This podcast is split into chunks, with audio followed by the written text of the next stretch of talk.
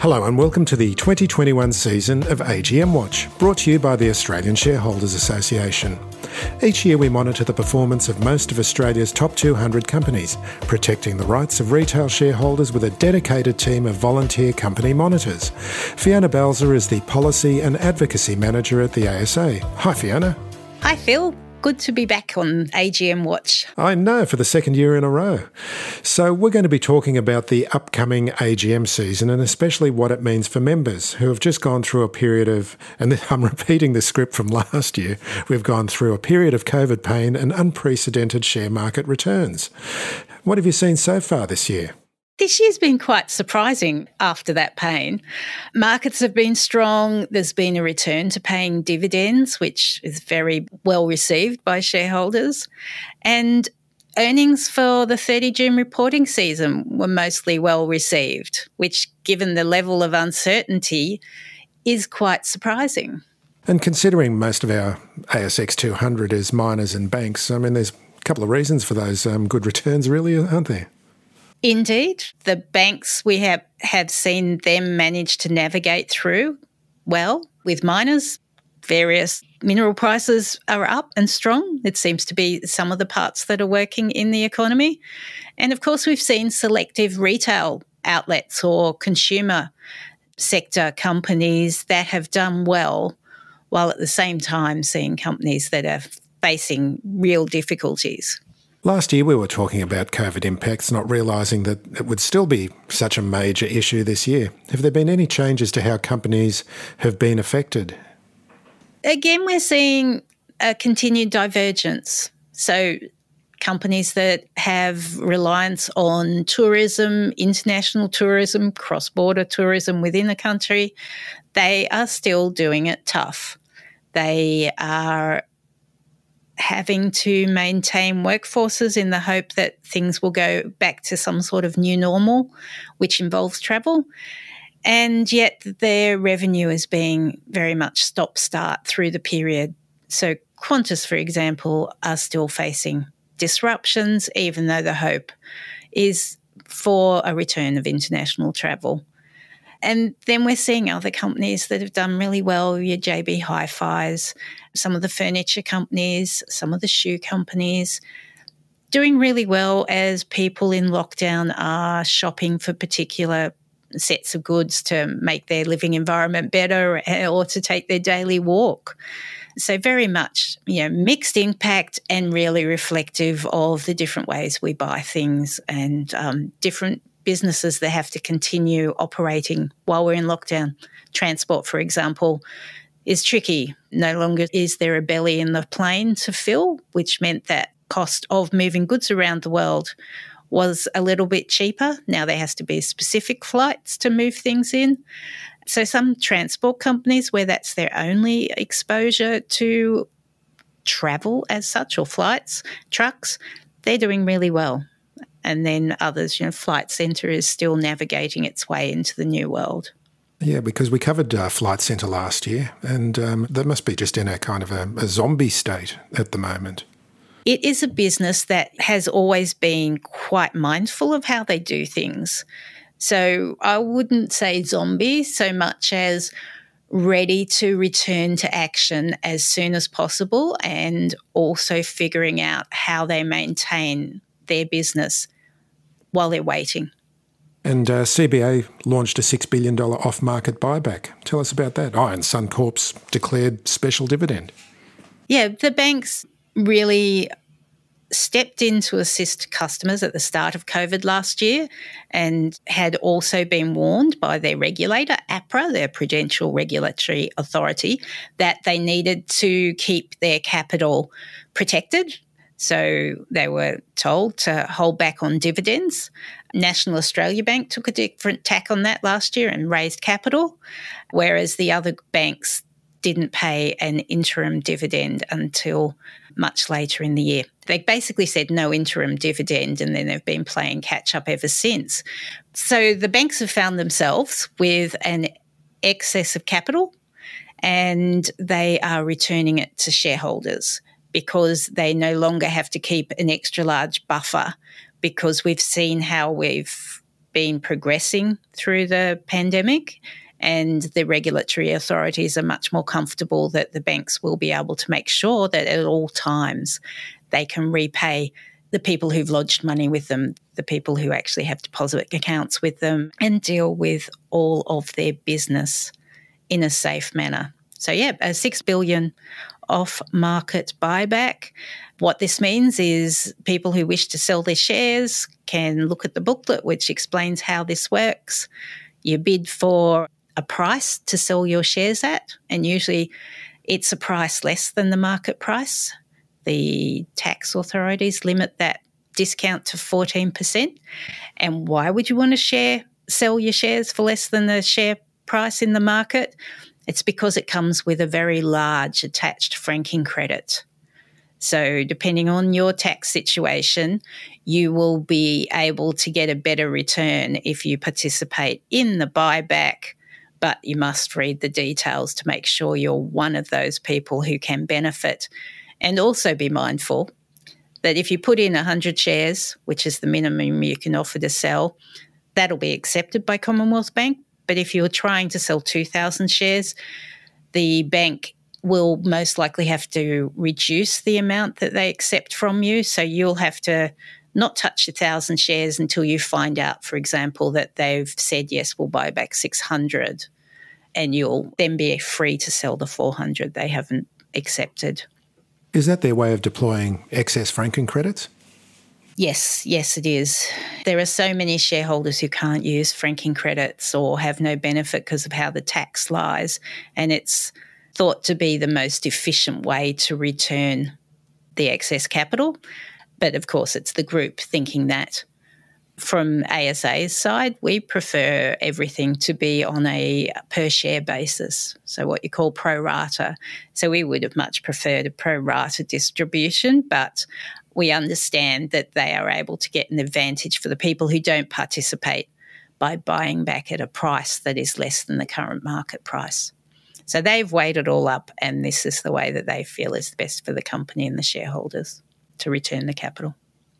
Now that um, we've been through several lockdowns, the idea of virtual annual general meetings has gained greater currency, of course. But now there's legislation about how these A G Ms are going to be run in the future, and um, the legislation regarding hybrid A G Ms. What are you seeing in that space? It's been an interesting time for A G Ms. Shareholders Association has long championed hybrid A G Ms. We like the idea of being able to see the directors, look them in the eye and hold them to account in a physical meeting, but we also like the idea of shareholders who are unable to attend the physical meeting being able to participate, not just to see a rerun of a webcast, but actually to be able to ask questions from wherever they are located. We have lots of shareholders who are living in remote from city locations, and other people with mobility issues, or they're employed so they can't take the time to physically attend the A G M. The hybrid A G M is just a really great way of reaching more people. So we have been expecting a return to the normal company meetings since March last year, and we had been hoping for an increase in the hybrid format of meetings. The permanent legislation that's being proposed proposes a trial of the hybrid format for twelve months, and it's hoped that the more people who trial it, the better the experience will get, the better the technology. And um, this legislation's been around for a number of months and was not passed by the Senate. So uh, we've had a resumption of the temporary legislation, which allows virtual-only meetings, and it's very much temporary and it's related to the pandemic. The final date has been extended several times. I think originally it was September last year and then December, and we've now got an extension to the thirty-first of March twenty twenty-two. And that just allows everybody to plan for their next A G M. Even though we don't want them to be exclusively virtual, it means that those companies that have to get their board together can put those in their diaries now. And There's also another temporary measure, which means that companies don't have to hold their meetings five months after their year end. It's seven months. So the thirty-first of March basically means that that covers all the companies that balance out to July. Have you seen any hybrid meetings that have gone off exceptionally well, in your opinion? I think what we're seeing, and we've attended a lot of hybrid meetings, is that companies that are good at it, that have a chair who is really able to gauge the room and engage the people in the room and on the webcast, those meetings are good whether they're physical, hybrid or virtual. It's to do with the way they are managed. So A M P, for example, while it's gone through some really tough times operationally, has managed decent hybrid meetings. And we've seen some decent virtual-only meetings where they have taken the full two hours to have the meeting. And what we find really works well is the company organising for someone to moderate the questions, and this enables the curation of the meeting, or how it's organised works a lot better, because the chair of the meeting will ask for a question in the room, somebody introduces that person, and then somebody will read out, we have a question from the Australian Shareholders Association, and then they read out the question in full. So it just feels to everyone more like they're all participating in the same meeting. And that, I think, is one of the key features of a well-run hybrid meeting, is to get the questioners' participation and engagement lifted. So when they ask their question, it's not read out in a routine fashion. It's very much, I want to know this and this is why I want to know it, and then you get the answer. And whether that's delivered by the moderator or by a person in the room, everybody within the audience can understand where that question is coming from. Moving on to E S G, it's becoming so much more important, and, and it's almost a marketing tool for so many new product providers as well. But we'll just put that to one side for the moment. But um, E S G has been around for a long time, and now it's hitting the cost of capital and branding, in your opinion. Yeah, so E S G stands for Environmental, Social and Governance Issues. And we use it as a shorthand because environmental, social and governance is very hard to say repeatedly. And they're three completely different things, really. I mean, they are in- interrelated, but um, it's a broad church that we're talking about here. Yes, we are. And as you've mentioned, it's now hitting the cost of capital and uh, reputation, and that means that even companies who felt they didn't have to worry about this yet, because we haven't reached the final reporting requirements for E S G. We have accounting standards for the accounting elements of annual reports, but there are a number of different standards for reporting E S G. And E S G in some ways is all those issues that will impact on the sustainability of the company you've invested in, and therefore the long-term return to the shares that you hold, which you are perhaps holding for wealth building, which might mean that it's a shorter time frame than if you're holding them for superannuation. You may be building a portfolio that is expected to fund your retirement in forty or fifty years' time. So you need a company that has taken into account all the things that might impact its ability to run in perpetuity. Because the neat thing about companies is it's not, their life isn't defined by the founder's lifetime, for example. It persists and becomes its own being. So in terms of the environmental concerns, a company can't operate if they violate the environment. Miners, for example, they have metrics they have to meet to be allowed to operate a mine, for example. They can't continue to exacerbate the wastefulness that we see in the world. There are a whole lot of elements that come under the E of E S G, and they are important for the company to be able to run.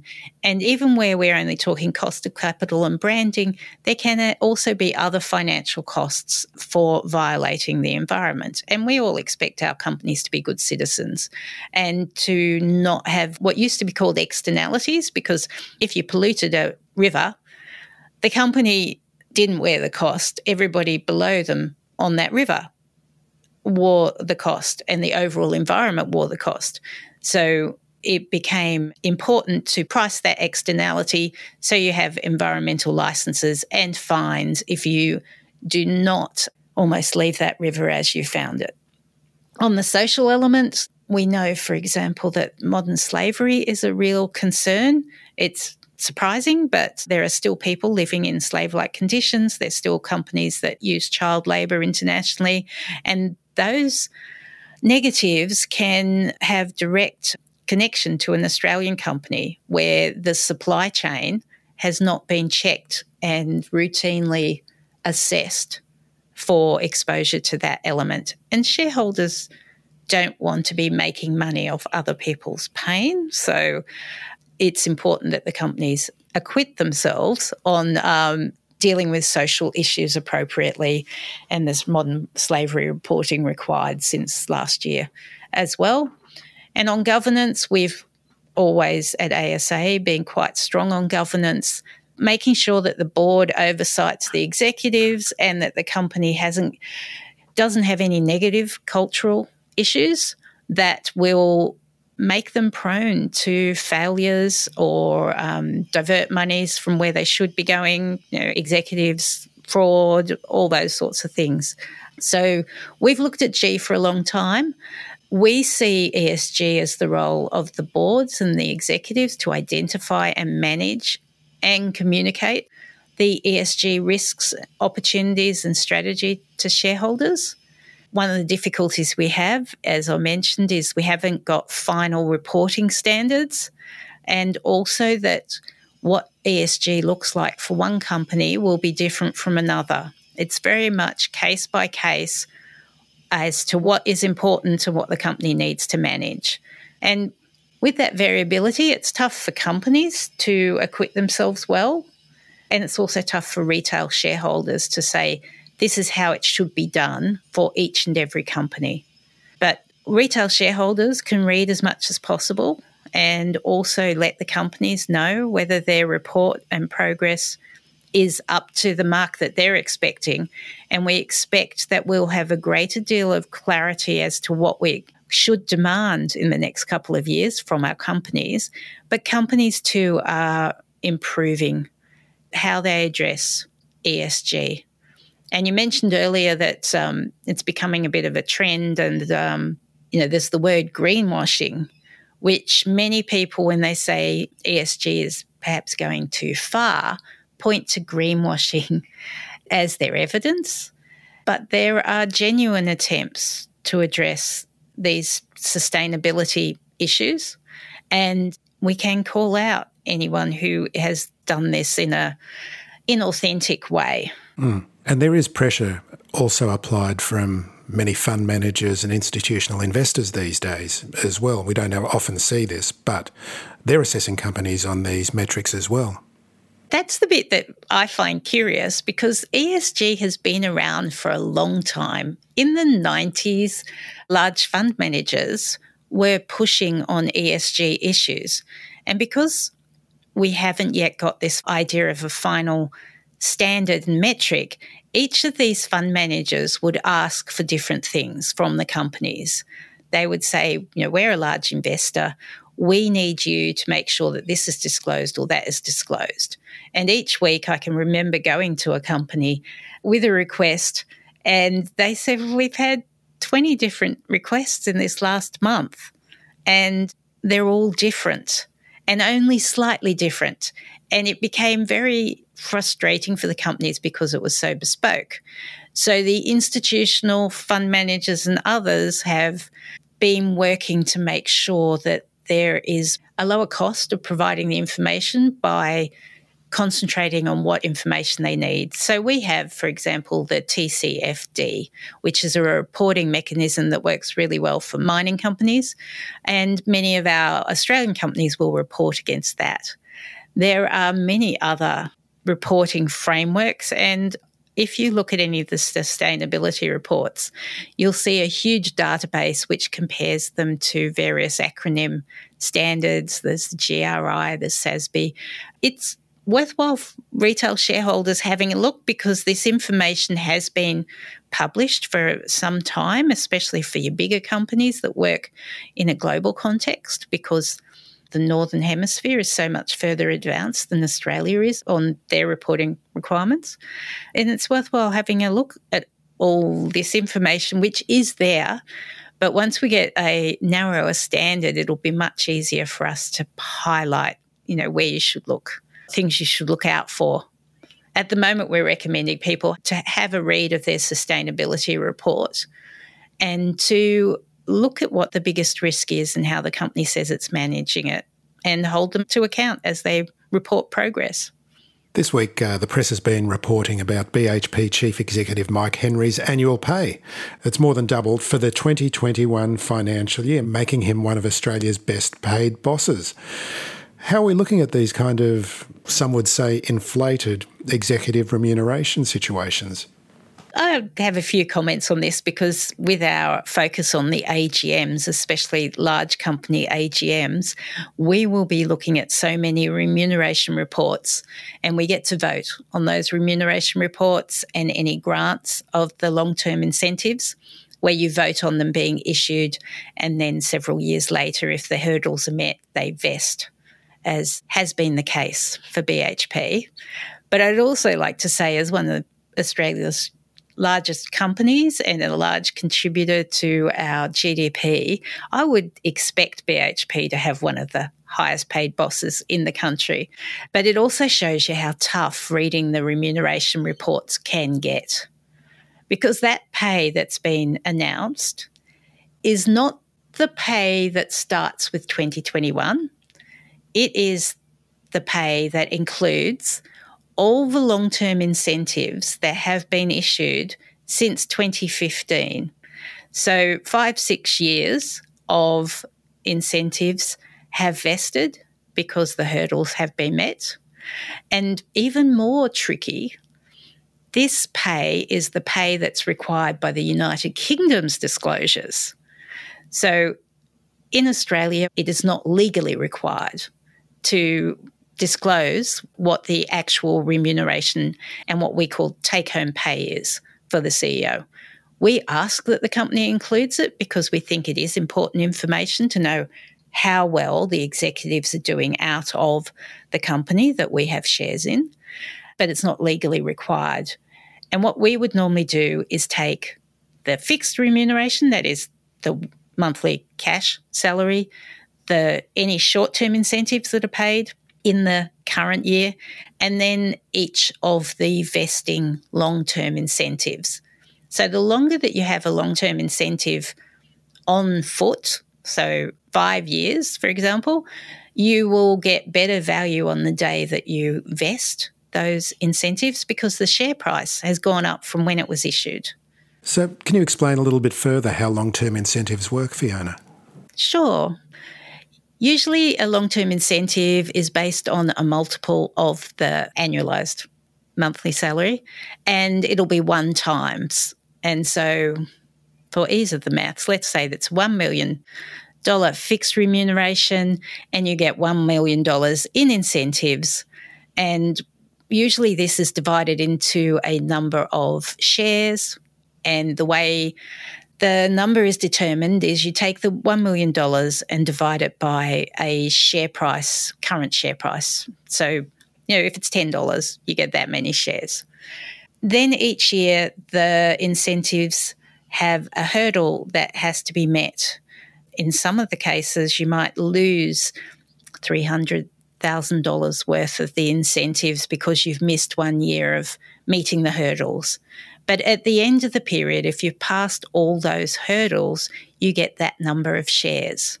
If the share price has doubled in that time, then the executive takes home two million dollars rather than the one million dollars amount allocated five years before. But of course, the shareholders have also had the share price double. So in some ways, it's sharing in the benefit of hopefully what is the efforts of the executives. And the other thing to remember with these amounts is we compare them to the average weekly earnings annualised, which is about ninety-three thousand dollars. And those multiples are quite high when you look at the wages, the executive salary. But when you look at it compared to the company's assets and the growth in the value of the company, they're hardly any percentage at all. So we do look at them in both ways, you know, when we're trying to figure out whether it's reasonable or not.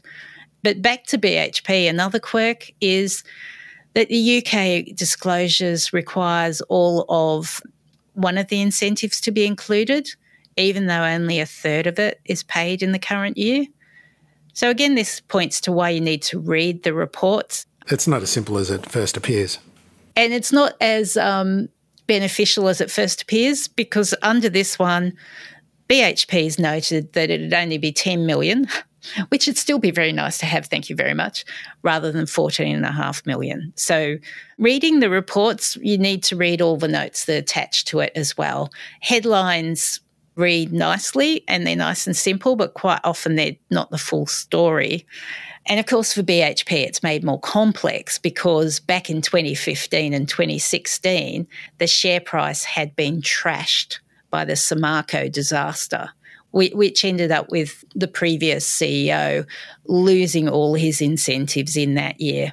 But Mike Henry wasn't in the C E O role at that time. Mm. So again, we're going to be talking to some of the A S A's company monitors and about what they're looking at in the uh, A G M and the, the reports and the voting intentions. And the first first one will be Peter Gregory and A S X, the company, not the exchange.